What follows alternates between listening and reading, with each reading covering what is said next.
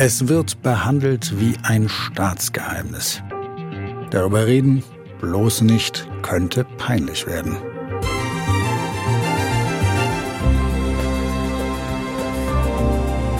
Aber Mediziner sehen es trotzdem. Gewisse Ansteckungskrankheiten nehmen gerade wieder zu, obwohl sie eigentlich gut behandelbar sind. Tripper, also Gonorrhoe, Chlamydien und vor allem auch Syphilis. Alles Geschlechtskrankheiten mit teils lebensbedrohlichen Folgen. Was läuft da schief? Ist das Kondom unsexy geworden? Claudia Kohler ist Datenjournalistin beim Bayerischen Rundfunk und sie erzählt, wo und warum der Kampf gegen Syphilis so schwierig ist. Und warum der Hausarzt oder die Hausärztin auch Teil des Problems sein können. Mein Name ist Benedikt Strunz und heute ist Donnerstag, der 8. Februar.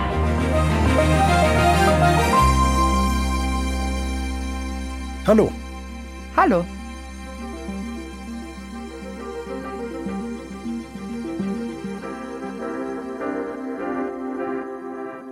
Claudia, ich sag mal so, Geschlechtskrankheiten sind jetzt erstmal kein Partythema, auch nicht so ein Thema, was einen sofort anspringt. Wie bist du denn eigentlich äh, auf diese Recherche gekommen? Also die Ursache war eine Schlagzeile im Ärzteblatt. Und die Schlagzeile war irgendwie so, Mediziner weisen auf Anstieg von Geschlechtskrankheiten hin. Und dann war das so ein kleiner Text und äh, es gab irgendwie eine Zahl oder zwei Zahlen, die verglichen wurden. Und ich fand das mega interessant, 2001 gab es in Deutschland knapp 2000 gemeldete Fälle von Syphilis und 2022 waren es mehr als 8000. Und das ist krass. Okay. Und ja, genau, da wollte ich einfach mehr wissen und wollte auch ein bisschen mehr hintersteigen. Woran könnte das denn liegen? Was gibt es da für Dynamiken? Und äh, so ging das dann los, ja. Und was macht man in so einem Fall als Datenjournalistin, wenn man was Interessantes gelesen hat, äh, aber zu wenig Informationen noch hat? Wie geht's dann weiter? Na, man schaut erstmal, äh, welche Quellen man hat und das ist in dem Fall super gut gewesen, weil die Quelle des RKI war. RKI, also Robert Koch Institut, ja? Ja, genau, das kennen wir ja aus der Corona-Zeit jetzt alle und sehr gut kennen wir es. Ja. Und wir Datenjournalisten kennen auch die Infrastruktur mittlerweile ganz gut. Das heißt, es war eine kurze Anfrage so, hey, wo kriege ich die Daten denn her? Und die Antwort vom RKI war, ja, das ist unser Meldesystem. Das ist das gleiche wie für Corona, weil Syphilis eine meldepflichtige Krankheit ist in Deutschland. Und dann ging es da los. Und wie viele Daten hast du dir dann gezogen? Wie muss man sich vorstellen? Eine riesige Excel-Tabelle, mit der du gearbeitet hast, oder? Na, das Schöne ist, das RKI gibt da tatsächlich schon die Möglichkeit vor, dass man sich das ein bisschen clustert. Und ich hatte dann äh, mehrere Datensätze, die ich mir angeschaut habe. Und dann habe ich mir angeschaut, okay, erstmal den allgemeinen Anstieg, den Vergleich zum Beispiel mit HIV, weil das eine andere meldepflichtige Krankheit ist, die sexuell übertragbar ist. Dann so mir angeschaut, hey, Gibt es Unterschiede zwischen den Geschlechtern? Gibt es Unterschiede in den Altersgruppen? Und wie ist das zum Beispiel in verschiedenen Regionen? Gibt es da Unterschiede? Und es gab zwei richtig krasse Erkenntnisse, für mich zumindest. Das eine war die riesige Diskrepanz zwischen Männern und Frauen. Und das andere war, dass es äh, einen riesigen Unterschied gab zwischen Fällen auf dem Land und Fällen in der Stadt. Also wenn man jetzt zum Beispiel mal ein Gebiet in Bayern hernimmt, die Oberpfalz, da gibt es in der Fläche, also auf den Dörfern, in den kleinen Städten, zusammengenommen eine Inzidenz von 3,1 im Jahr 2022. In Regensburg, der einzig größeren Stadt in dem Gebiet oder der einzigen Großstadt, ist die Inzidenz 15, also fünfmal so hoch. Das heißt, wenn ich dich richtig verstehe, Fallzahlen sind insgesamt gestiegen, aber man sieht den Anstieg vor allem in der Stadt und nicht auf dem Land. Und was könnte da dahinter stecken? In der Stadt hat man einfach mehr Möglichkeiten, diese Begegnungen zu finden, Casual Sex zu haben. Das ist in der Stadt durchaus mehr. Es ist aber auch so, dass auf dem Land deutlich weniger getestet wird und dass auf dem Land deutlich weniger Menschen wegen sexuell übertragbarer Krankheiten zum Arzt gehen. Okay, klingt äh, sehr spannend. Lass uns darüber einmal sprechen. Wie muss ich mir die Situation sozusagen auf dem Land vorstellen? Ich mache dir mal ein Beispiel. Gerne. Also, stellen wir uns mal vor, wir haben eine junge Person auf dem Land. Wir nennen sie jetzt mal Max. Okay. Max ist Anfang 20. Mhm. Er ist ein Mann, was auch noch wichtig wird. Mhm. Und er ist bisexuell. Okay. Und wie das so Anfang 20 ist, man möchte sich vielleicht noch gar nicht so richtig festlegen und sucht erstmal so casual Kontakte. Und auf dem Land ist es ja manchmal nicht so mit Barszene und Clubszene und man geht raus und trifft einfach Leute. Aber man hat ja heutzutage das Internet. Das heißt, Max geht auf die einschlägigen Plattformen und sucht sich Leute, mit denen er sich trifft, mit denen er sich dann auch öfter trifft oder auch nur einmal und Sex hat. Frauen, Männer, Analsex, Vaginalsex. Fair enough. Ja, total. Und dann passiert bei einer dieser Bekanntschaften irgendwie mal ein Missgeschick. Also entweder reißt das Kondom oder es haben einfach gerade beide kein Kondom dabei und dann ist man in dieser Situation und ich glaube, das kennen wir alle irgendwie so. Hat vor Lust, aber kein Kondom. Ah, was ja. macht man? Hm. Schweinehund, ja. Okay. Und dann nehmen wir mal an, dass Max und sein Partner da vielleicht dann sagen, na gut, wird schon einmal nichts passieren. Nehmen wir auch mal an, Max Partner ist in der Situation ein Mann, das heißt, da kann auch niemand schwanger werden. Also haben die beiden Sex ohne Verhütung. Und da kommen dann eben diese ganzen Sachen rein, die wir vielleicht auch alle so ein bisschen kennen. Man versucht sich das Ganze dann so ein bisschen zu rationalisieren. Also ja, wird mir schon nicht passieren. Die Statistik ist ja irgendwie immer das passiert ja irgendwie dann so und so oft, aber mir muss das ja nicht passieren. Statistik ist immer auf äh, der eigenen Seite auf ja, jeden Fall. Ja, genau. Ganz wichtig ist in dem Sinne auch, zum Beispiel AIDS ist ja gar kein so ein großer oder kein so richtig, richtig krasser Schrecken mehr, wie es jetzt zum Beispiel in den 90ern war. Ich wollte dich das gerade mal fragen, ist es so, ja? Also wenn ich jetzt quasi Anfang 20 bin, dann habe ich eine andere Angst vor AIDS als früher. Also ich weiß noch, früher war das so, du musst ein Kondom nehmen, sonst bist du quasi schon mit einem Fuß im Grab, ja?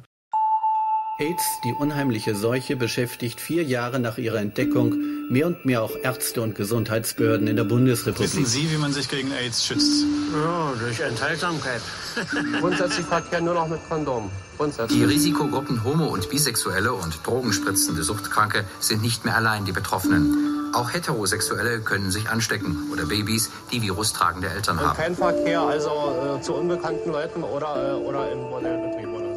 Ja, ich kann mich auch noch daran erinnern, äh, es gab wirklich gigantische Werbekampagnen im Kino oder im Fernsehen. Zum Beispiel dieser eine Spot im Supermarkt, in dem ein Mann ganz verschämt irgendwie Kondome kaufen will und dann an die Kasse geht und da. Tina, was kosten die Kondome? Oh. 3,99. Nein, 2,99. Die sind im Sonderangebot. Was ja auch total gestimmt hat, absolut. Ja, und ja. auch heute sollte niemand Casual Sex oder generell Sex ohne Verhütung haben. Total. Aber es gibt heute gute AIDS-Medikationen, die eine relativ normale Lebenserwartung mit der Krankheit ermöglichen. Und es gibt Medikationen, die bei einem Verdacht oder wenn man Sex ohne Verhütung hatte, die dann verhindern können, dass man AIDS bekommt.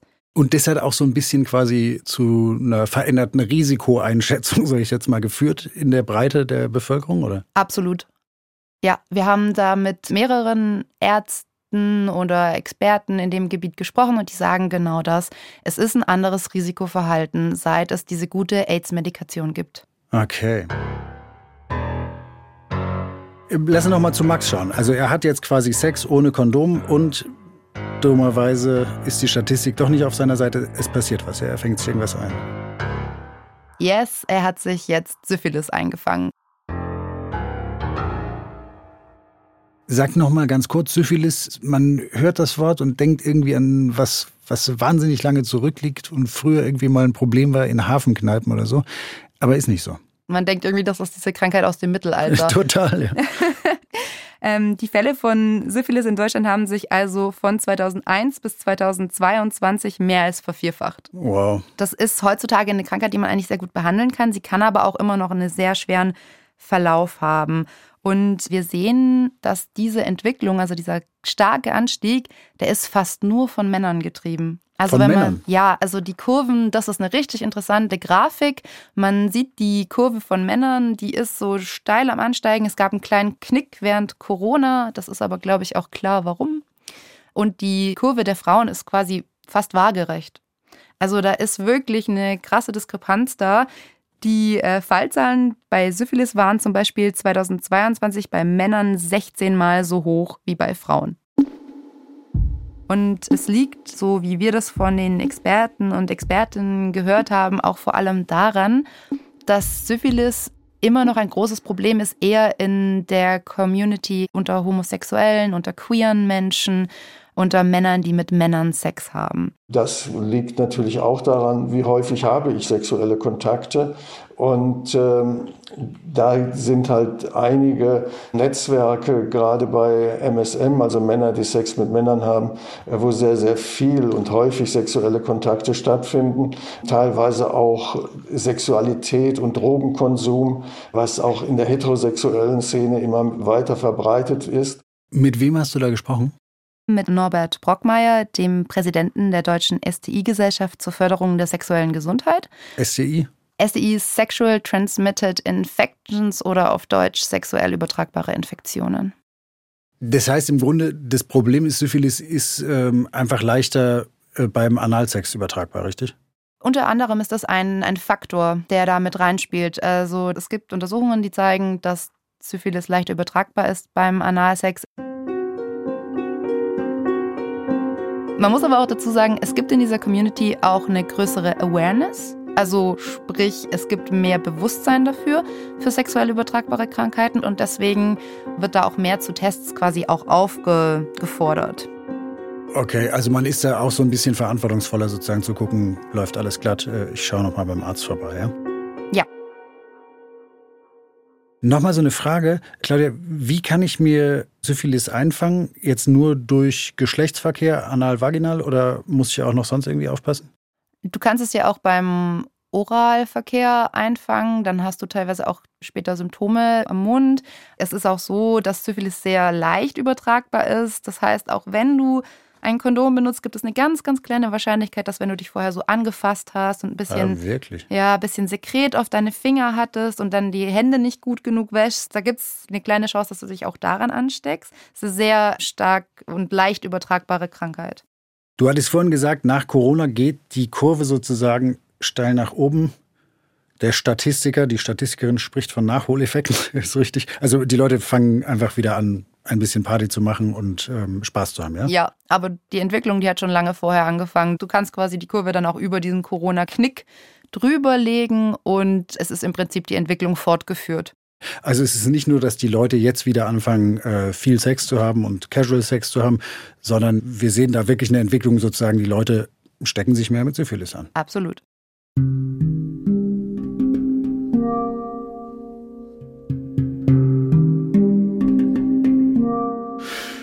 Oh man, dann lass uns bitte nochmal äh, zu unserem Max schauen. Der hat jetzt Syphilis sich dummerweise eingefangen. Was passiert?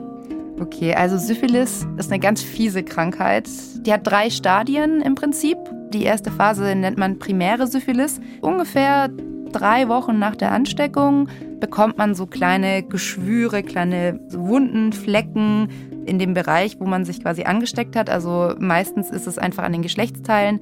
Es kann aber auch eben am Mund sein. Und das ist, glaube ich, so die Phase, in der man am ehesten irgendwie vermuten könnte, dass man eine Geschlechtskrankheit hat. Das verschwindet aber nach einer Woche wieder. Es kommt dann nach wenigen Wochen zu unspezifischen Symptomen. Das betrifft hauptsächlich die Haut. Es gibt ähm, nicht juckende, stammbetonte Hautausschläge. Es kann aber auch zu Schuppungen bei der Haut an Händen und Füßen kommen. Das ist oft sehr unspezifisch und wird vom Patienten dann nicht wahrgenommen, verschwindet auch wieder. Okay, das ist Celia Jonsson-Oldenbüttel, eine Ärztin, mit der du unter anderem gesprochen hast. Klingt wahnsinnig unheimlich, was sie sagt. Absolut.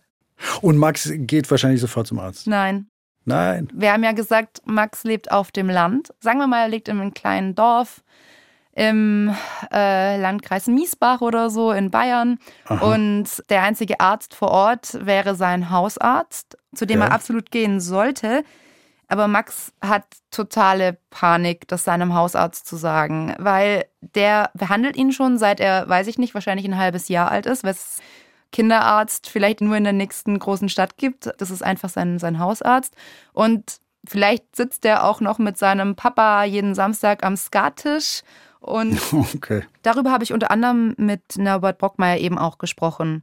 Ähm, das ist sicherlich ein Punkt, dass die Menschen in kleineren Regionen Hemmungen haben, zu ihrem Hausarzt zu gehen und sich da auf äh, sexuell übertragbare Infektionen testen zu lassen.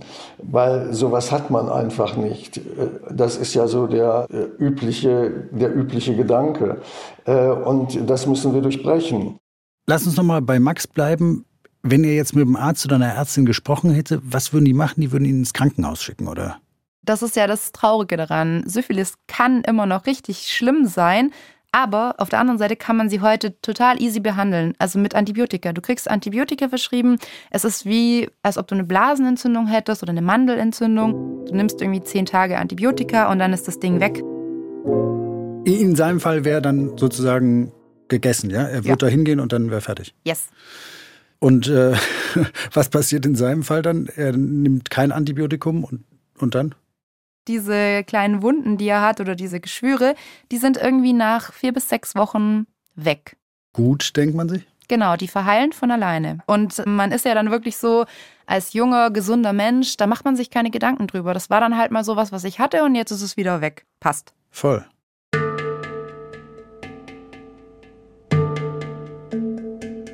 Dann kommt halt die zweite Phase der Syphilis. Die tritt so vier bis sechs Wochen nach der Infektion auf. Also sagen wir mal, nach vier Wochen sind diese kleinen Geschwüre weg und zwei Wochen später hat Max dann eine richtig fiese Grippe.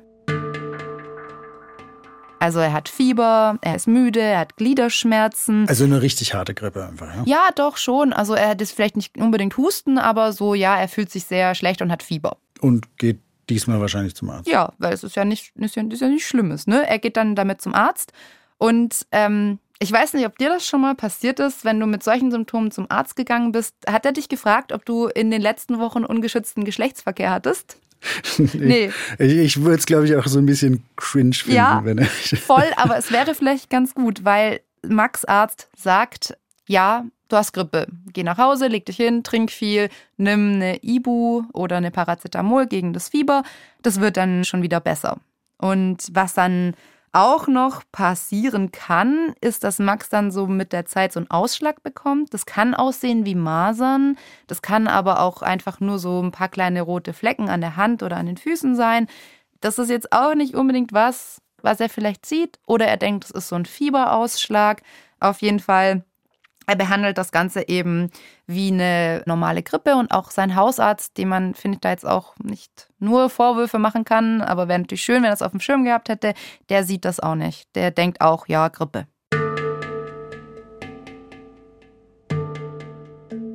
Ich will jetzt nicht die Hausärzte so bashen, aber haben Ärzte das insgesamt zu wenig auch auf dem Schirm? Syphilis-Symptome erkennen? Also wir haben ja noch mit anderen Experten gesprochen, unter anderem mit dem Christoph Spinner. Der leitet in München am Klinikum rechts der ISA das interdisziplinäre HIV-Zentrum.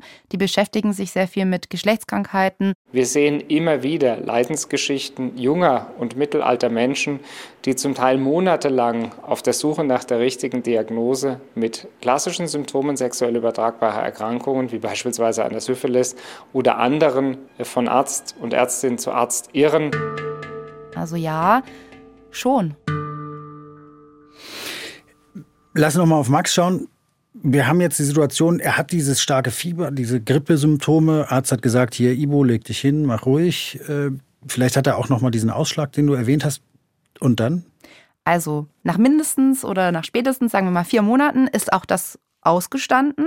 Die Symptome können immer mal wiederkommen, aber es ist eher so wie, naja, Grippe kommt ja auch immer mal wieder. Ja.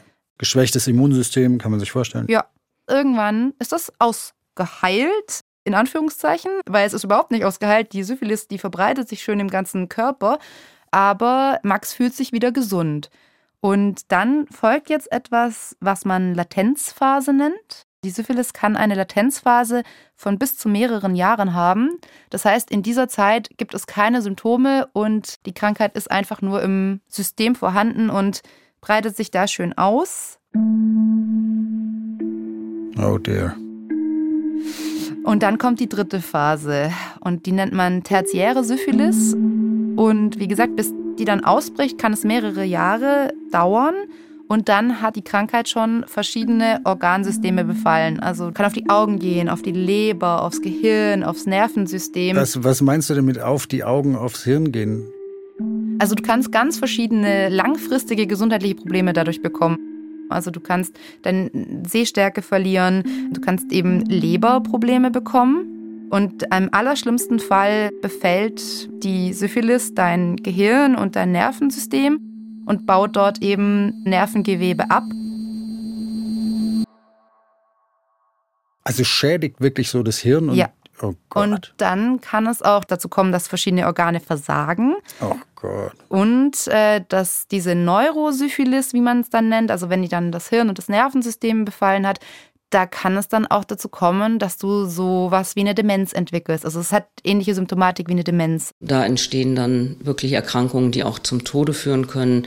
Wir wissen hier, dass es Aneurysmen geben kann, die dann platzen können. Oder es gibt auch die Spät- oder Tertiär-Quartär-Syphilis, das ist die Neuroluis und daran kann man eben auch dann sterben. Das ist aber auch erst Jahre später nach Infektion.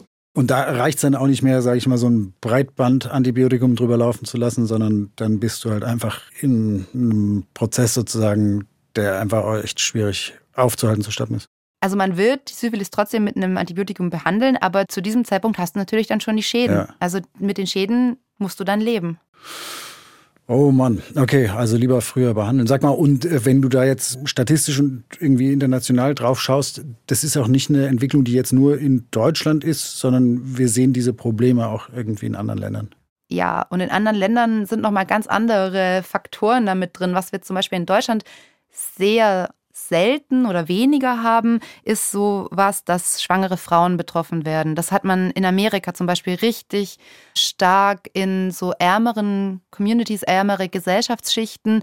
Da betrifft das ganz oft schwangere Frauen.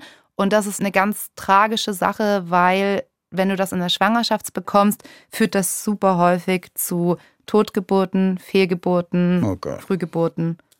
Ach, das klingt nicht gut. Nein.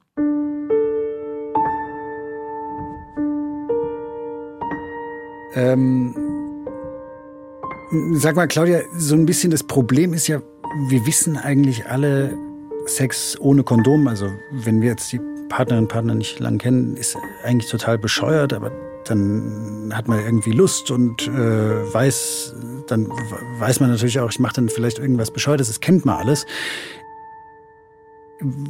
Was können wir denn machen, um dieses Problem zu lösen? Also was soll man tun? Glaube, wir haben schon ein bisschen über Awareness gesprochen und das ist immer wichtig. Also Aufklärung, mehr Aufklärung. Es kann nie genug Aufklärung bekommen, dass man einfach noch mehr die Leute darauf sensibilisiert, dass es Geschlechtskrankheiten gibt und dass zum Beispiel gerade Syphilis jetzt nichts ist, was ins Mittelalter gehört. Dass das jetzt gerade wieder so ein totaler Boom, sage ich mal, ist und dass man auch die Symptome ein bisschen selber kennt. Also klar wäre es super, wenn alle Ärzte das erkennen würden, aber auch man selber sollte sich bewusst sein, dass so ein, so ein Geschwür am Penis oder an den Schamlippen vielleicht jetzt doch nichts ist, was man irgendwie wegignorieren sollte oder dass man selber auch irgendwie den Mut aufbringt und beim Arzt dann irgendwie die Kröte schluckt und sagt, wenn man Grippesymptome hat, hey, ich hatte übrigens aber vor drei Wochen außerdem auch ungeschützten Geschlechtsverkehr. Weißt du, was ich so ein bisschen witzig finde? Ich meine, wir reden total offen über, was weiß ich, welche Pornos wir gucken und welche Fetische wir haben und verabreden uns irgendwie auf Online-Foren zum Vögeln und hast du nicht gesehen? Ähm, und es klingt alles so wahnsinnig liberal, aber irgendwie ist es trotzdem schwierig, noch über Sex zu reden. Nicht nur die schönen Sachen, sondern auch die ähm, blöden Sachen. Ja, und das war unseren allen Experten und Expertinnen, mit denen wir gesprochen haben, war das total wichtig, dass sie sagen, Aufklärung immer gut und muss mehr sein, aber was eigentlich noch viel wichtiger wäre, ist, wir müssen das enttabuisieren und zwar auch auf dem Land. Also diese, diese Ängste dann äh, auch sich testen zu lassen aus Schamgefühl, aus Angst äh, vor Ausgrenzung, die sind ein ganz, ganz wesentlicher Punkt. Und das führt immer dazu, dass äh, die Menschen Sorge haben, äh, sich ähm, untersuchen, sich testen zu lassen äh, und damit auch Infektionen lange Zeit nicht therapiert werden. Wir haben ja über Max gesprochen, in welcher Situation er ist. Ich kriege da sofort auch so ein kribbeliges Gefühl, wenn ich mir überlege, ich müsste meinem Hausarzt, der mich mit 16 wegen Grippe behandelt hat, auf einmal mit dem darüber sprechen, dass ich mir möglicherweise eine Geschlechtskrankheit eingefangen habe. Da, uh. Voll. Also und ich meine, das kann ja nicht Max Job sein, sozusagen auf dem Dorf, auf dem er lebt, dann irgendwie äh, das Stigma zu brechen. Also würde ich ihm quasi diese Verantwortung nicht auf seine Schultern packen. Total. Das ist voll wichtig, dass wir auch irgendwie so ein bisschen so ein Appell an die Eltern so, hey, schafft für eure Kinder so eine Umgebung, wo sie euch das sagen können, wo sie nicht das Gefühl haben, ihr knallt jetzt mit dem Hammer irgendwie drauf.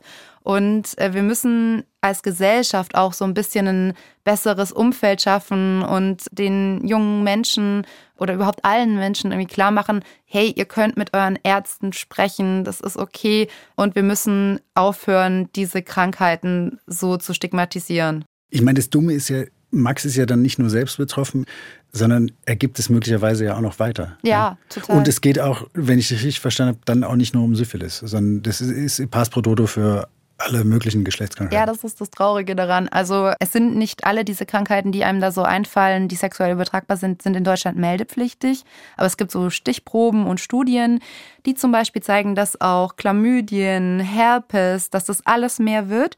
Und auch zum Beispiel Gonorrhoe, die ist nur in Sachsen meldepflichtig. Und dort kann man an diesen Meldedaten sehen, dass sich die Gonorrhoe-Fälle seit 2001 verzehnfacht haben.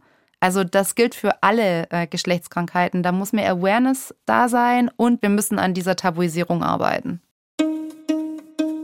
Claudia, hast du vielleicht noch für Max irgendeine Form von Lifehack? Weißt du, wenn er jetzt nicht derjenige ist, der die Revolution auf dem Dorf startet, ähm, was könnte er machen? Also es gibt zum Beispiel in, wiederum in größeren Städten, da müsste er halt sich eventuell mal eine Fahrkarte kaufen und äh, in die größere Stadt, in die nächste fahren. Gibt es so Anlaufstellen, besondere Arztpraxen oder eingerichtete Zentren, wo man sich testen lassen kann und wo, oder wo man auch eine Beratung bekommt?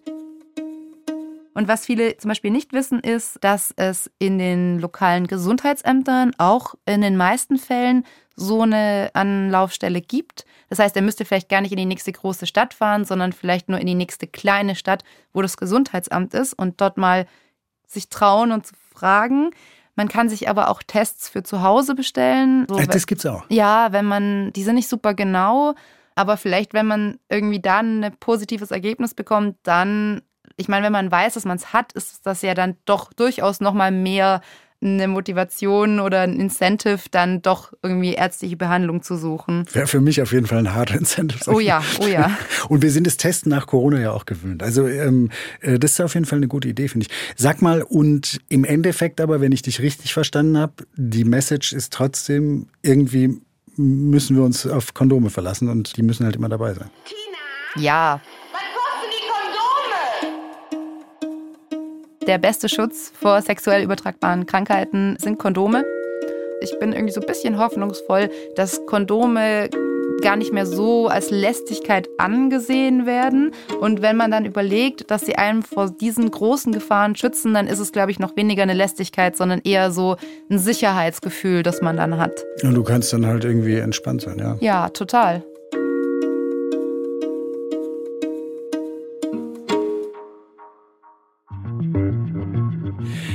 Claudia, vielen, vielen Dank. War super spannend. Voll gerne.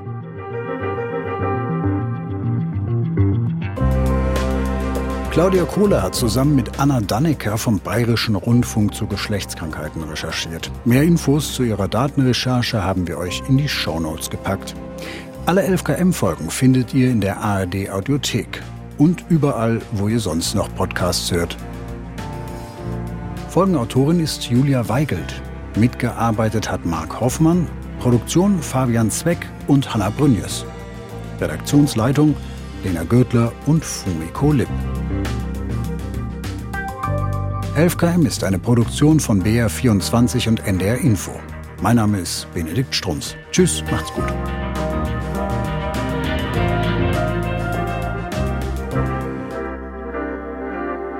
Kleiner Moment, noch nicht abschalten. Ich habe noch einen Podcast-Tipp für euch. Für Ariane Alter und Kevin Ebert gibt es keine doofen Fragen, wenn es ums Thema Sex geht. Jede Woche sprechen die beiden im Sex-Podcast im Namen der Hose mit Expertinnen auch über so manches Tabu. Viel Spaß. Hallo, wir sind Ariane Alter und Kevin Ebert vom Sex-Podcast im Namen der Hose. Darin reden wir über alles rund um Sex, Dating und Beziehungen. Wir sprechen mit Expertinnen, Gästen und mit euch natürlich, den Hörerinnen und Hörern. Ja, und wir erzählen von eigenen Erfahrungen, räumen mit Vorurteilen und Klischees auf und gehen raus an Orte, an denen es vielleicht auch mal ein bisschen spicy wird. Und bei uns könnt ihr mitreden über diebe Themen mit viel Humor, damit wir Sex gleichberechtigt und ganz wichtig, selbstbestimmt ausleben können. Jeden Samstag in der ARD Audiothek.